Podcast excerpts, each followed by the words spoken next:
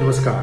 Hello and welcome to P Gurus channel I am your host Sree Iyer Ravi Shastri को गुस्सा क्यों आता है that too when ODI captaincy is rested from Virat Kohli there is some sort of uh, grieving that is going on, saying that there should have been better communication, that he should have been told that he was being eased out of the ODI captaincy.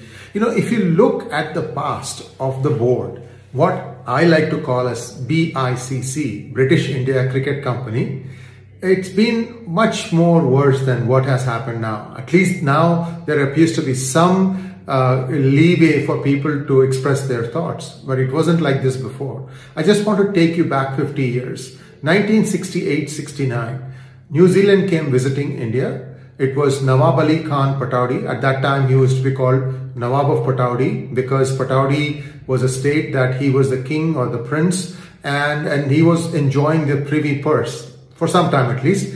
And they used to call him Nawab of Pataudi. Then he became Mansur Ali Khan Pataudi, of course. So in 68 69, uh, the New Zealand team came visiting under Dowling, and the series was tied 1 1. The third test was in Hyderabad, and India would have lost it if it were not for the fact that rain intervened and that the ground staff didn't quite do a good job of cleaning up after a, uh, a river a thunderstorm. So 1 1 draw, maybe honorable. Then the Aussies came. And under Pataudi, uh, India lost 1-3. The last test was in, um, uh, in, in Chennai. Second test saw the discovery of Gundappa Vishwanath. He scored zero in the first innings and 137 with 25 fours in the second innings. That was the drawn test in Kanpur.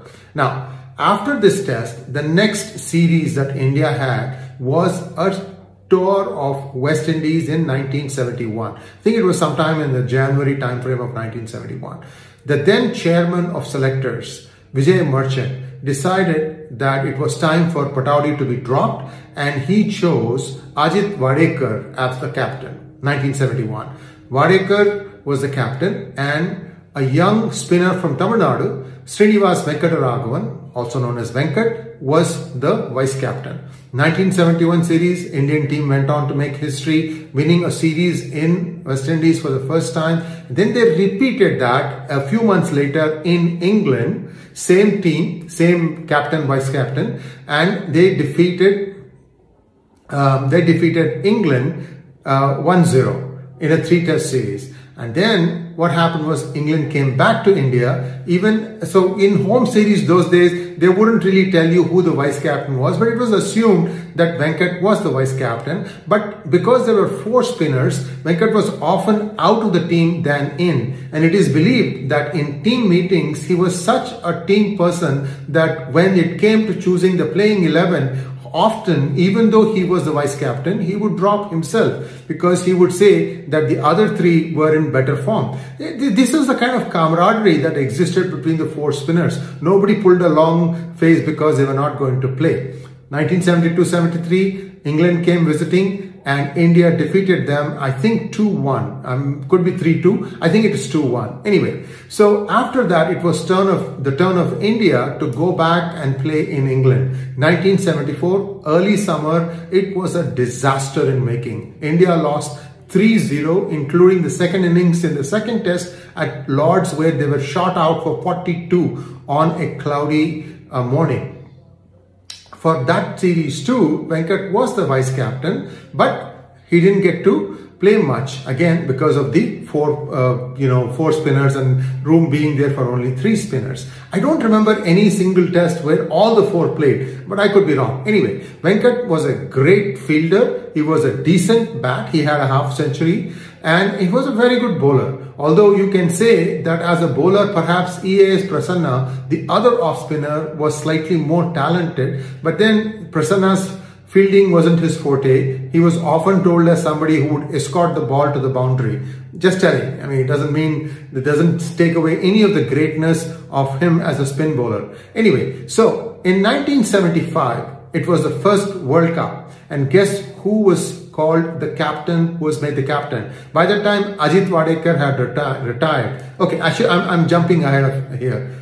Let's go back to 1974. After the disastrous tour, Ajit Wadekar stepped down as the captain. In fact, Indian fans were so incensed that many players' homes were destroyed. I mean, I, I mean Stone pelting took place on many players' homes, including that of the captain Ajit Wadekar. One of the grouses was that he did not return with the team. Well, Wadekar, in his defense, said that he had planned a vacation in America with his family after the trip, and therefore, when the, the series ended, he went and took a vacation to America.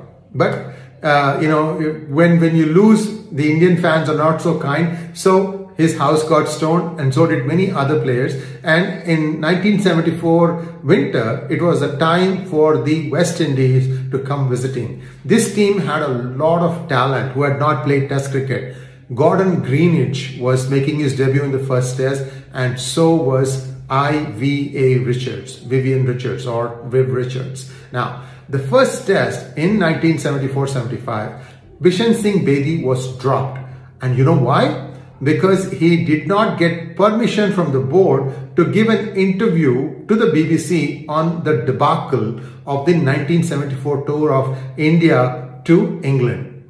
Boom, they just dropped him. You know what happened? There was a lot of commotion and in Bangalore, the first test, um, there were a lot of slogans shouted, no Bedi, no test. But still, the test went on. Bedi did not get played, and India played three spinners Venkat Prasanna and Chandrasekhar. Though India lost that test, Chandrasekhar managed to get rid of Vivian Richards in relative quick time. I think Richards scored 4 and 4 or 4 and 0, single digit numbers. He dismissed him.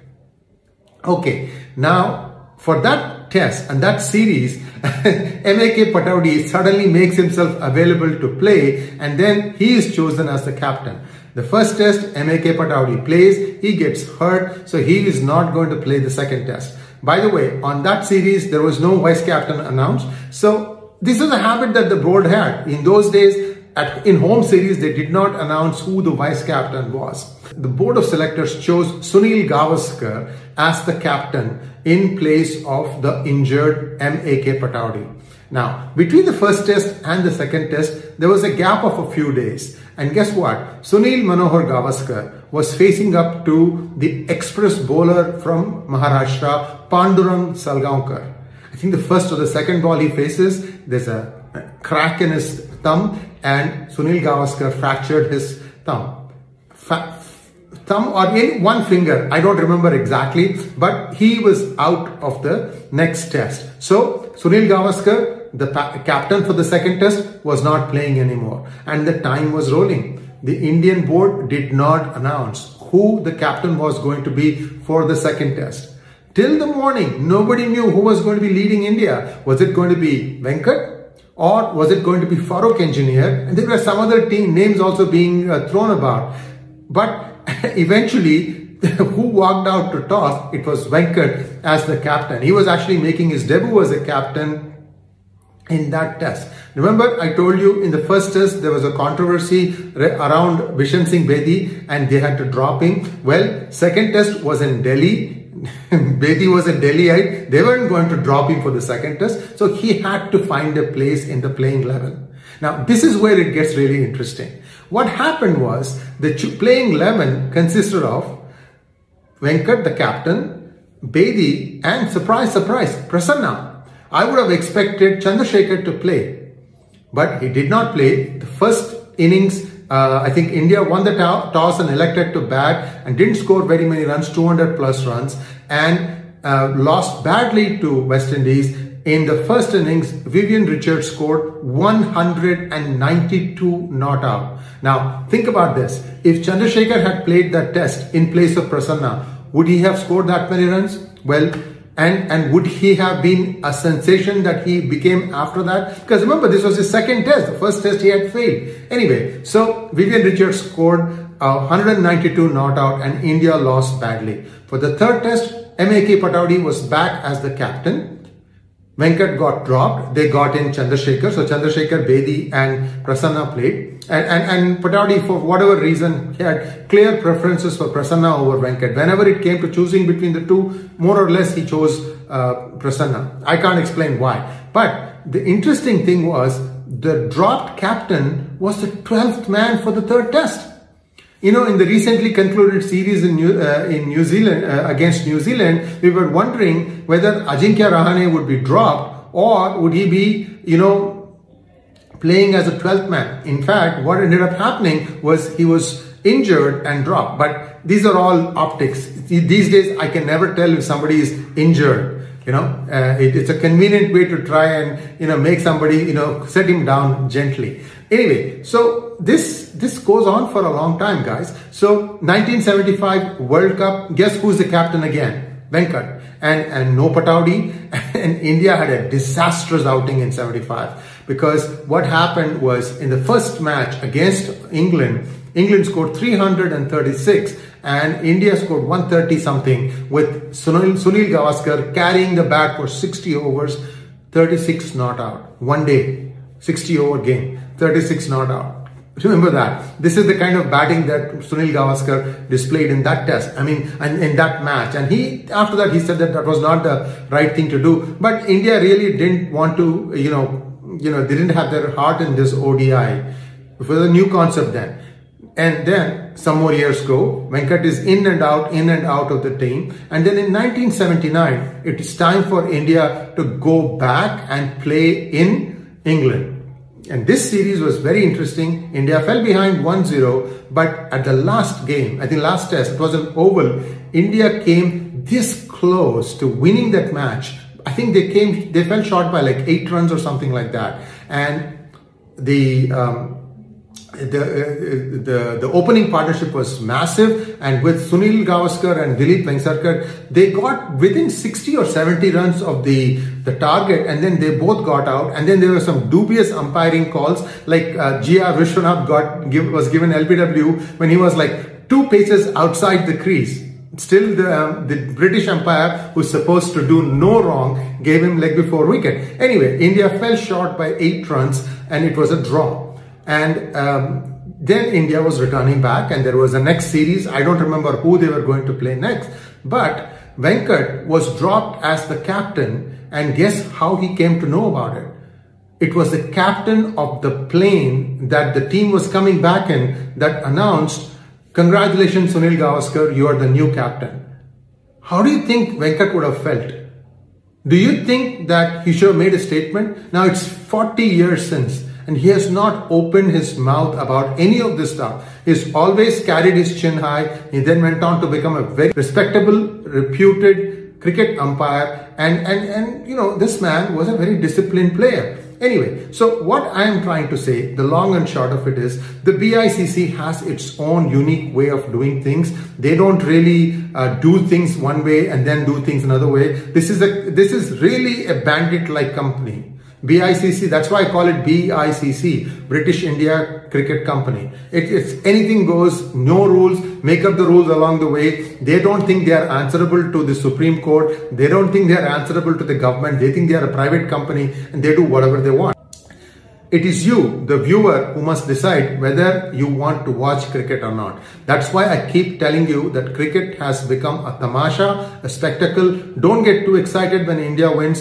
Don't feel too dejected when India loses. Because I think in the upcoming India South Africa series, there are going to be some surprises too. Thanks for watching. Do like, share, and subscribe to my channel. Namaskar.